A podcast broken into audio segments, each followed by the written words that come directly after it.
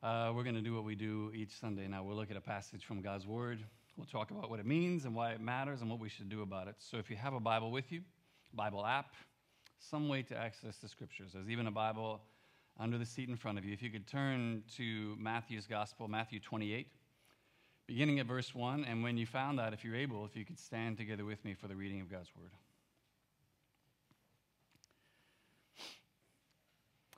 Matthew 28, beginning of verse 1. Matthew writes this After the Sabbath, at dawn on the first day of the week, Mary Magdalene and the other Mary went to look at the tomb. Some of the other gospel accounts tell us that they brought spices with them in order to complete the burial process, which uh, had not been completed because they were trying to get Jesus buried before the Sabbath. There was a violent earthquake, for an angel of the Lord came down from heaven and, going to the tomb, rolled back the stone and sat on it. His appearance was like lightning, and his clothes were white as snow. The guards were so afraid of him that the men shook and became like dead men. They fainted. Angel said to the women, Do not be afraid, for I know that you are looking for Jesus who was crucified. He is not here, he is risen just as he said. Come, see the place where he lay, then go quickly and tell his disciples, He has risen from the dead and is going ahead of you into Galilee. There you will see him. Now I have told you. So the women hurried away from the tomb after uh, they, they were afraid, he says, yet filled with joy, and ran to tell his disciples. Suddenly, Jesus met them. Greetings, he said. So, literal translation of this is closer to just like, hi.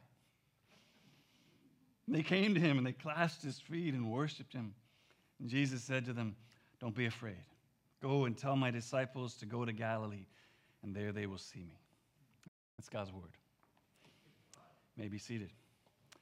Me pray for us once more, and then we'll dive into this. Um, Spirit of God, would you come now and illumine the preaching of your word? Open our eyes and our ears and our hearts to receive this word, and God, would you accomplish whatever purpose it is you have in each one of us individually through this word today. You promise that when you send out your word, it doesn't return void. It accomplishes the purpose for which you sent it. Accomplish that purpose, God, in each one of us today, whatever it is. As I always ask now, eternal God, would you move and govern my tongue to speak your truth? Amen. Well, they are the words that struck both joy as well as fear into the hearts of everyone who heard them. And once they'd seen the evidence for the claim being made, their lives were never the same afterwards.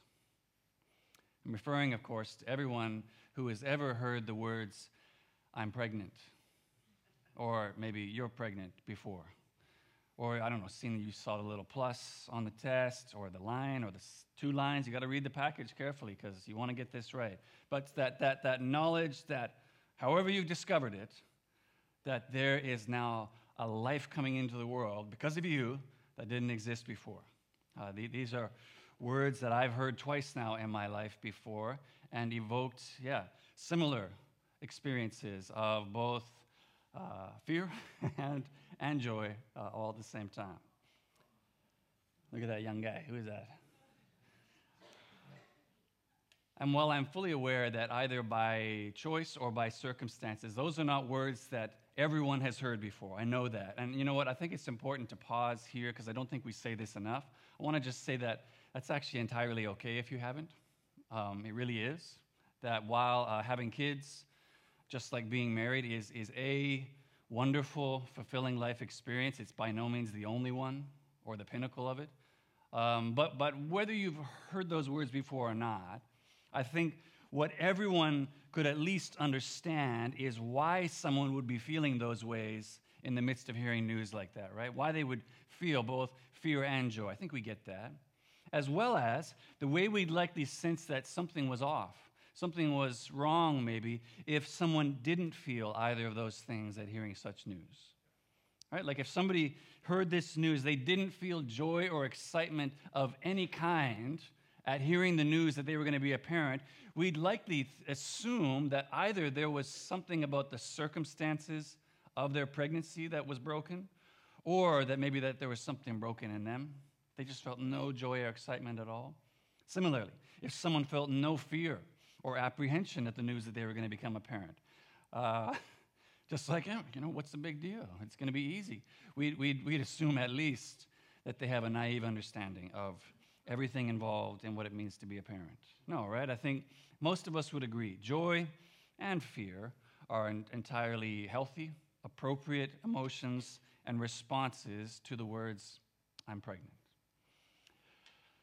And yet, and I don't know if this description in verse 8 stood out to you as well, if you look at it, when it came to hearing the words from our passage today, He is not here. He is risen. And then seeing the evidence of that claim, I think most of us are kind of surprised, maybe even confused a little, when uh, we read that those who first heard these words would respond with anything but joy. Like, what on earth does Matthew mean when he says the women hurried away after hearing these words, afraid, yet filled with joy? We're like, what do you mean, afraid? Like, they, they just heard the most incredible, life altering news that's ever been said to anybody in the history of the world. What on earth could there possibly be to fear in that moment? Well, that's what I want to spend a few minutes exploring together with you from this passage as we come to what is, yeah, one of the very last messages in our time through this series in Matthew's Gospel. We've entitled Kingdom Come. We're going to look at why joy and fear were actually both equally appropriate in this historic moment, just as they are at the news of a pregnancy.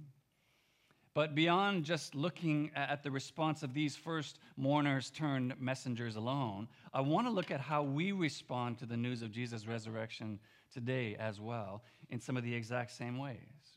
And how joy and fear are also things that we ought to experience in the midst of hearing this news, and that the absence of those things, imagine, the, the absence of those responses may indicate that something's broken in us as well. So, we're going to look at just two things together. I want to talk about the importance of joy, and then also the importance of fear. Just those two things today the importance of joy and the importance of fear. So, if you've closed your Bibles, Bible app, whatever it is, could you open them again to this passage, Matthew 28? We've, we've made it to the last chapter, guys. Three years later, we, we finally got here. Uh, Matthew 28, beginning of verse 1 there. Follow along with me as we dig into this together. Okay, so let's look first of all at the importance of joy. The importance of joy. And I want to look at the joyful response to Jesus' resurrection first because of the two responses we're looking at, I think this one is the most expected. It's, it's the one that's the most easily understood response to the news that the angel brings to these women. And so maybe it'll just be easiest for us if we start with the kind of most expected, most easily understood response before we move to the less expected, less easily understood response. I guess we'll see. And if you consider the, the, the impact of the angel's news and his words, given both their immediate as well as their historical significance, this truly is like this is joyful news beyond imagination when you consider like first of all this the fact that someone who had just died three days ago and that they'd actually seen die was now not just said to be alive he's standing right there in front of them. I mean i think it's safe to assume that this is not at all how either mary imagined this day was going when they headed out that morning to the tomb with their spices right Neither of them thought this was how the day was going to go. And man, for anyone who's ever lost a loved one before, I think, I think you can easily understand what an overwhelmingly joyful moment this is for them. To see their, their friend and their Lord once again, whose, whose death all the disciples, all of Jesus' disciples, they were still trying to come to grips with, now seeing Jesus here in front of them I mean, Matthew simply tells us that they clasped Jesus' feet and worshiped him. I love how in John's gospel, uh, he goes on to add that at some point, Jesus actually, had to tell them to let go of him. they had to be like, okay, guys, I'm excited to see you too. Got, got other people to see as well. And yet, I think, you know, there's a sense, there must have been a sense in both of them that just like having lost Jesus so painfully, they were like, I never want to let go of you again. But Jesus' resurrection was also historically significant as well. For as the angel reminds them there in verse 6, says, Jesus had risen just as he said, just as he had told you, right? This is referring to how all through his earthly ministry, Jesus had told his disciples specifically Not only that he was going to die, but that he was going to be raised again on the third day, what he sometimes referred to in his public teaching ministry as the sign of Jonah. Now, yes, what's clear from the gospel accounts is that Jesus' followers would often miss the uh, importance, the meaning of his teaching, that that wasn't strange, but given how specific, like how completely unambiguous Jesus had been in his teaching about his death and resurrection, uh, it, it just it seems like everyone must have just thought he was speaking metaphorically. Jesus was, he's giving us one of these parables again. I wonder what that's going to look like. But nobody expected that this would actually happen, as obviously the one who had demonstrated so clearly his power over death, he couldn't die himself, right? What I find interesting is that when Jesus' first prediction that they all found impossible to take place took place, and he did actually die, no one thought to be like, maybe that other thing that he said, which sounded impossible, could have happened as well. Uh, you don't see anybody flipping through their sermon notes trying to be like, how, how many days did he say he was going to rise again? Nobody's doing that. They're all just like, he's just dead. Oh, well. But what makes the historical significance of Jesus' resurrection truly joyful as well is that now what it is, it's like this divine stamp of authenticity, this stamp of authority on everything Jesus had said and taught in his ministry. And no question, right? Jesus had said and taught some amazing, unbelievable stuff in his earthly ministry, up to and including saying that he was God in human flesh. So, and, and it's, it's stuff that he had said, which, while amazing and inspiring, had fallen pretty flat, right? When Jesus had died and they'd put him in a borrowed grave, it kind of been like, hmm, well, that sounded great, but I guess not. But now, look at this seeing Jesus alive again seeing that the same power that he demonstrated over death in others was actually alive in him as well, meant that all of the things Jesus had claimed, up to and including being the Son of God, were true. A revelation absolutely worthy of joy, not only because it revealed that Jesus truly was who he said he was, but it revealed that what Jesus had said he'd come to do, he'd actually done, namely to defeat sin and death to, to crush the head of the serpent, to, to open that way through the barrier to God that had separated all humanity from the moment we first lost that access back in the Garden of Eden. This was the sign that he had done that. I love N.T. Wright's summary of the true joy of this moment when he notes this. The point, of course, he says, is that what's happening is the action of God himself. The God who remained apparently silent on Good Friday is now having the last word answering both the unspoken questions of Jesus' followers and the spoken questions of Jesus himself on the cross. Which, no, I don't think that's not for a moment to suggest that the women here coming to the tomb and seeing all this, they understood all the theological implications of that in this moment. I, I don't, and I think that's why they were so joyful. I don't think so. I think it's literally just the reason we said they saw Jesus again. That's why they were joyful. And the truth is, actually, none of Jesus' followers actually really understood the fullness of what Jesus' resurrection meant until years later. And that's actually what the rest of the New Testament includes for us kind of all their discoveries of everything that Jesus' resurrection meant and, and all the implications of what it means for us and life in Him means now. That, that's what they wrote about as they learned and discovered it. But what's interesting to me now, today, is that for all the joy this moment still contained for these women, and however appropriate it was then, what continues to surprise me is how little joy the news of Je- Jesus' resurrection inspires in us still today. Even people who, who would say, Yeah, I'm a follower of Jesus, I believe this. You talk about the resurrection, and people are like, Yep, that's right. And, and I get that, like, okay, n- none of us, none of us saw Jesus die. None of us like had Jesus, resurrected Jesus physically appearing to us. If, if you have seen that, I'd love to talk with you after the service. None of us have that experience. I get that, right? So, so I'm fully aware that the experience described for us here in this passage is unique to these people and that our experience is going to look different. I, I get that. But if what I said earlier is true, if the absence of feeling joy in response to news that is truly joyful means that something may be broken in us, I think it's worth asking the question at least. Like, like if you know that this is you right now, I, I think about the resurrection of Jesus and I know it doesn't really actually inspire joy at all in me, I think it's worth at least asking the question of why not? How come? Like rather than just ignoring the light on the dashboard, ignoring or just kind of maybe placing this on that to do list of stuff that we never end up getting to, to just explore, to press in and really ask the question of why we don't feel joyful. Why, why is it? Is it just like overfamiliarity with the message? We just heard it so much that it doesn't inspire feelings of joy anymore, maybe. Is, is the lack of joy actually exposing maybe a lack of belief? It's exposing that maybe we actually doubt that any of this really happened. It's possible. Or is the presence of some maybe habitual sin, some devastating sadness in our lives right now, blocking out the light of joy that might otherwise be there? Like any of those things are, are possible. Just to ask the question if I'm not feeling joy at this news, which is truly joyful, why not? To press into that. The point is, whatever brokenness is blocking out your response of joy to the news of Jesus' resurrection, particularly given the fact, like, think about it, we actually have even more reason for joy than the first disciples did because we understand actually all the implications of what his resurrection means. We have, in some sense, reason for more joy than they did. But if you know that's where you're at, whatever the brokenness is that's blocking out the light of joy, May our humble prayer today begin, maybe, with the words of Henry Van Dyke's classic poem set to Beethoven's Ninth Symphony Melt the clouds of sin and sadness, drive the dark of doubt away.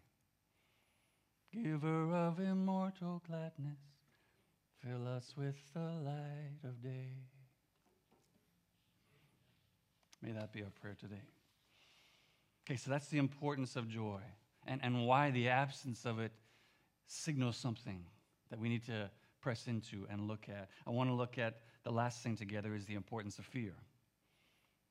The importance of fear. We need to look at this again because of how striking Matthew's description of these women's reaction to the news of Jesus' resurrection. That along with joy, which again we said is the expected, easily understood response, Matthew says they also responded with, with fear, afraid and filled with joy, right? That's the unexpected. That's the not so easily understood response. So, all I want to do for these last few minutes is just explain why I think their response of fear is actually entirely appropriate, as well as, along with exploring why we need to, in some sense, respond with fear to the, new, the news of Jesus' resurrection as well. And as it relates to these first recipients of the news of Jesus' resurrection, along with this physical experience of seeing Jesus, which kind of confirmed that this news actually was true, I think the first and maybe most obvious reason that they experienced fear is because uh, what they're being told is that someone that they'd just seen brutally murdered two days ago had, had and they'd seen him buried in a tomb. Matthew tells us in chapter 27 that these two women were actually there when Jesus is being buried that he isn't dead anymore. And he's planning to meet them in Galilee. Which, I mean, yes, I, I, get. This is like millennia before anything like horror movies or zombie apocalypse stories. Like, I don't think, they're not, they're not thinking anything like that. But, but it's just, it's, it's so, it's joyful, but it's extremely out of the ordinary kind of news to be told. This would be totally disorienting and unsettling news to hear. And I know sometimes people want to explain away the resurrection entirely, saying that, you know what, this is just the superstition of first century people. They, they believed stuff like that, right? Uh, fairies, leprechauns, resurrections, that's stuff that people believed back then. Uh, I've talked about this numerous times in the fact that the, the reality is that historically speaking, no, they didn't. Uh, they, they really didn't. Nothing could be further from the truth. Yes, Jews believed in a general resurrection of all God's people at the end of time but they had nothing in their culture or theological understanding that prepared them for an individual person rising from the dead. They, they had nothing that, that would make that plausible to them. And then, you know, Greeks and Romans, steeped in the philosophy of Plato and Aristotle, they, they saw the, the, the spirit, the inner person, that's your true self. That's your, your pure self. And the body, just a disposable, expendable extra. They, they wouldn't have had any concept of wanting a bodily resurrection. So, so neither of them thought that this was a real thing, that this is something that just happened all the time. They, they didn't believe in resurrection. And it was so far outside their expectation. So I think that's the first reason this is fearful news as well. It's joyful, it's also fearful. But beyond that, and, and actually, I think this is the greatest reason for their the response of fear to this news, is because of what the angel tells them to do following the announcement. If you look at verse 6, he invites them, first of all, to enter the tomb to see that it's indeed empty. And I love what a number of the commentators pointed out about this seemingly small detail. They're saying the removal of the stone covering Jesus' tomb wasn't so that Jesus could get out, but so that his disciples could look in. I love that that's kind of like this invitation to scientific inquiry, actually. He doesn't just stand outside the tomb saying, Don't worry, guys, he's risen. Just trust me. Go tell everybody he's risen. He's like, No, come and see. Look. Look where they laid him. But then, look at verse 7. He says this to them Then go quickly. Tell his disciples he is risen from the dead and is going ahead of you into Galilee. There you will see him. Which, I mean, that sounds like a normal thing to ask someone to do with such big news, like, go tell everybody that he, he's, he's alive. It sounds normal until you realize that the people the angel is talking to here are women. And he's talking to women not in the 21st century, but in the first century. When women at that time are seen primarily like their status is maybe slightly above slaves, but not much. And particularly when it comes to men, far beneath. Okay, they, they have no voting rights, they have no access to education or, or teaching. Uh, in, even in, in court, their testimony alone is not considered valid. They, they, it's, it's not received, which, when you think about it, was maybe not the smartest idea on the angel's part, uh, at least to give the women this job in particular. Like, why would he do that? I mean, just follow the logic of this for a second. We've already established how unexpected an individual resurrection at this time and culture is to begin with. It's already going to be a hard sell for anybody, male or female, to go back to a group of scared, mourning individuals. Like, they're, they're still like rocked by this death of Jesus. Like, they haven't even had the funeral yet. And you want to go into that room and start telling people, uh, you don't need to, no, no need to mourn anymore. Jesus is alive now. Don't worry. How's that going to be received? Not, not well. But then, like that alone is already a nearly impossible task. But add the additional fact now of the people entrusted with delivering the message are women, and I think it starts to become painfully clear why they would experience both joy and fear at this news. And if you think about it, even after having met the resurrected Jesus himself on the way back, which, yes, like amazing, amazing, wow, that's incredible and, and so unexpected too and joyful. But yet, you, look at verse 10. Even Jesus says to them, Go and tell my brothers to go to Galilee. There they will see me. He gives them the same job. I mean, you got to believe that in this moment, as they're saying this, now J- Jesus is saying this to them as well. The women had to be thinking, wait, wait, so you, you're not coming with us? You, you want us to go back to the disciples without you and tell them you're alive now and that we should all go to Galilee and wait for you there. Am I, am I understanding that right? Like, this is a phone call, right? That's where you just like hold the phone away and you're like, I mean, it's just, they, they must have been looking at him just like, hmm, perfect. Sounds good, Jesus. On like, like, no, this is, this is terrifying for them. So again, we, we lose something of the impact of this with the cultural and historical distance, but I think it's clear why fear would also be their response to the news. It's an impossible errand that although Matthew doesn't include it, uh, we read in Luke's gospel, is received exactly as they probably imagined it would be. Luke tells us flatly, but they did not believe the women because their words seemed to them like nonsense. They must have just been like, I, I knew that that's what they were going to do. Who could believe this? And yet, for all the fear it caused, all the panic it caused in them, I love two things about this part of the story. First of all, I love that Jesus chose women to be the first heralds of his resurrection, anyways. You think, you think Jesus was unaware of the cultural significance? I love that he chose them anyways.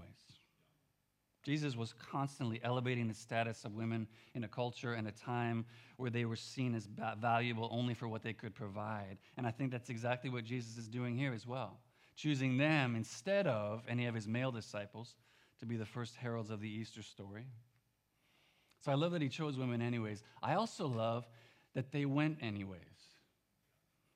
Honestly, the faith of these women throughout the Gospels, it's really legendary, but particularly at the end of his life, you see it explicitly. They're, they're the ones standing at the foot of the cross as Jesus is dying, being present with him in his agony. They're the ones there when Jesus is being buried. And now here they are again, coming to the tomb to honor Jesus' body after resting on the Sabbath, despite both the risk to themselves and, as Mark's gospel tells us, having no idea how they were going to move the stone in order to, be able to do that. They just, they just, they just go. So I don't know, like, although it's amazing, maybe we shouldn't be surprised uh, that, that given the virtually impossible task to perform by the angel and then Jesus, culturally speaking anyway, these women are still like, okay, let's, let's go. All right. Uh, like they, that even though they're absolutely, yeah, they are afraid, they're just like, okay, if Jesus has given us this job to do, he's telling us not that we don't need to be afraid, even though I'm, I still feel afraid, I trust that he's going to enable me to do this. And so they, and so they just go. I love that. And here's what's amazing to see. As a result of Jesus choosing women to do this job and their willingness to go, despite the initial rejection of Jesus' other followers at that time, what even secular historians note today is that the fact that all four gospel accounts list women as the first heralds of the news that Jesus had risen from the dead is some of the most convincing evidence, historically speaking, that this is what actually happened. They say that because if the New Testament authors were writing mythology, if they were just like making up a story to kind of sound like, hey, Jesus rose, they never would have included a detail like this because it would have been seen to weaken the credibility of the story. So the fact that the women were sent and they went is one of the things today that helps historians to say, like, this actually probably is really what happened. But what's important to remember when it comes to you and to me today, male or female, is that I think we share some of the exact same fear that these women had when it comes to speaking about Jesus' resurrection ourselves. Perhaps not because we're not culturally permitted to do so, although that's increasingly becoming the case as well, but for the same reason that they feared to proclaim Jesus' resurrection as well, namely, just the seeming impossibility of it, the seeming implausibility of such a thing to thinking people in any generation. Who, who would believe this? many followers of Jesus today. We, we, we have no problem, even in a mixed faith setting. We're talking about Jesus' birth. We're about to start celebrating that in a few weeks' time, uh, uh, talking about his teachings, even referencing Jesus' sacrificial death on a cross. But where almost all of us at least pause is at the resurrection. Not even because we don't believe it, but just simply because of how crazy we know it sounds. And it does. And honestly, similar to the one who experiences no joy in response to Jesus' resurrection, if you don't experience at least some fear, some apprehension when it comes to the genuinely fearful task of talking to friends or family or neighbors about Jesus' resurrection, there may be something broken in you as well. Either because you, have got a, a naive understanding of people and you just think, well, what? I'm just telling them. Or you've just forgotten how foolish this all sounded to you as well before the Spirit opened your eyes to understand the truth of it. You've just forgotten, like, man, this sounded crazy to me too. Truth is, I think we actually need to have some sense of fear to some degree in our witness for Jesus. We should. Why? Well, in one sense, I think because it keeps us humble, it keeps us in a learning posture. And I think it keeps us thinking about how to communicate the truths of our faith in a way that's thoughtful, in a way that's truly compelling, and in a way that's considerate of where people are in their journey towards faith in Jesus, as opposed to where we think they should be. Now, sure, I suppose someone could say that they experience no fear in response to the resurrection at all, simply because they never talk about it with anyone. Um, at least not, I don't talk about it with anyone who doesn't, I know doesn't share that same conviction about the resurrection. And they, and they genuinely do that. They're, they're saying because they have a belief that they're trying to be respectful of others. I don't want to impose my religious beliefs on other people. And while, yeah, listen, 100% I'd agree. We, we should never seek to be offensive to people. We shouldn't seek to impose our religious beliefs on them. While I believe that's true, I challenge the conclusion that that means we're not still called to be witnesses for Jesus in every place the Spirit provides opportunity. That we're not still to be those who share the hope of Jesus' life and death and resurrection in our own lives, again, in ways that are thoughtful, compelling, and, and considerate. For what that conclusion fails to consider is actually what we're going to look at in two weeks' time when we conclude this series through Matthew's gospel. That what the rest of Jesus' followers, when, when they all show up in Galilee, like Jesus called them to do, and, they, and he meets them on this mountain where he will ascend to the Father, Jesus' parting words to them are not, ta da, told you guys I was coming back. So listen, like remember this day now, going forward. I proved to you I really am God, all right? That's not what he says. He says, You now go and make disciples of all nations, baptizing them in the name of the Father and the Son and the Holy Spirit, teaching them to obey everything I've commanded you. Right? What's classically referred to as the Great Commission. N.T. Wright, again, summarizes this reality so well when he writes The crucial thing to remember is that Jesus' resurrection is not about proving some point or offering people a new spiritual experience. It's about God's purpose that must now be fulfilled. They must see Jesus, yes, but that seeing will be a commissioning, a commissioning to a new work, a new life, and a new way of life in which everything He told them before will start to come true. So, yes, 100%. It's not about offending people, it's not about imposing on people. The reality is, the truth is, our belief in the resurrection is also to be, it's also our, our commissioning, our commissioning to go and tell. So we're going to go to our time now of silent reflection on everything that the Spirit has revealed in His Word, as well as just a time of listening to the Spirit's voice of how He wants you to respond to this in particular. But as we take this time, I'd love you to consider and think about those two responses to Jesus' resurrection, to keep those in mind that we saw in our passage and that we have as well fear and joy. Some of you, maybe what the Spirit has already been revealing in you is a lack of joy that you know you currently have to Jesus' resurrection. For any of those reasons I mentioned or others. And maybe what the Spirit wants to do today is invite you into a renewed experience of joy by removing some of those things blocking out the light of God's joy in your life. Maybe that's it. Or, or for others, maybe it's, it's a lack of fear that the Spirit's already been revealing to you. Either because of a naive approach to sharing about Jesus, or because you're not sharing about him at all. Perhaps afraid of how people will perceive you if you associate yourself with belief in such fairy tales. Maybe today what the Spirit wants to invite you into is a, is a healthy fear. A healthy fear that leads to greater humility in the way you share, or an awareness that one of the main points of Jesus' resurrection was not simply a bare affirmation or appreciation of a fact alone, but a commissioning. A commissioning to sharing the hope of Jesus' resurrection that others may come to share in that same hope as well. So let's take a few minutes. We'll go to prayer and then will come to take the Lord's Supper together.